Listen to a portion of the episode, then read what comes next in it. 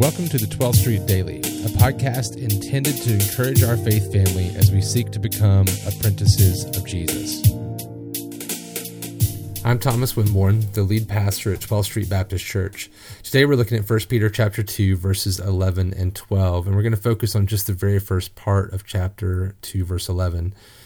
Beloved, I urge you, as sojourners and exiles, to abstain from the passions of the flesh, which wage war against your soul.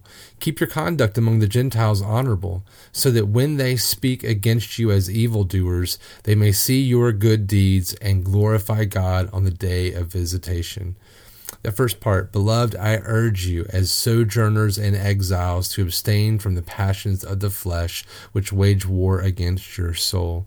You need to understand that we, as those who have been bought with the blood of Christ, if you have given your life to Christ because he gave his life for you, if you have repented and believed in Jesus, then you are not a long-time citizen of this place. This is no longer your home. This is a moment in time in a temporary time slot for you that is leading you to the place that we call eternal life or heaven and being in God's presence for all the rest of time.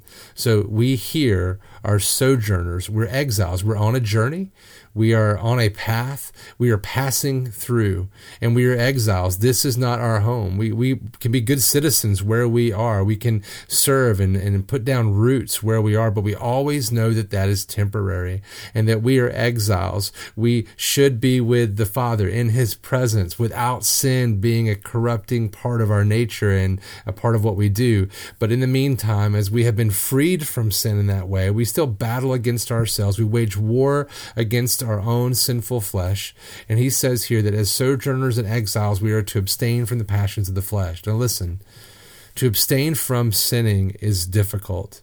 It is extremely difficult. Some of us struggle with some sins and not with others. Some struggle with gossip. Some struggle with lust. Some struggle with not being gentle and loving and instead being cruel or even being harsh with our words. Some struggle with lying. Some struggle with the deceit in different ways, putting out a different persona than we actually are on the inside. Some struggle with all kinds of different sins that I can even name in a time that we have here. But here's what I want you to understand it makes it a lot easier to wage war against the sin that wages war against our souls when we recognize that the fleeting things here that we yearn for, that are not healthy, that are not good, that are sinful, that those things are not what drive us. They are not what can really satisfy us because we are sojourners.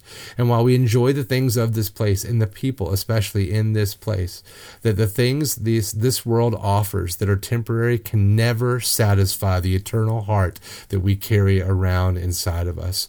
We are created for great joy, great love, great fulfillment, greater than anything this world can bring even though we love our spouses, even though we love our kids, the love we will experience when sin is removed from our lives and we're in the presence of the creator and sustainer of the universe who gave everything to us by giving us his son Jesus, then we will understand what it really means to be fulfilled and satisfied and loved and filled with joy that surpasses anything we can experience here.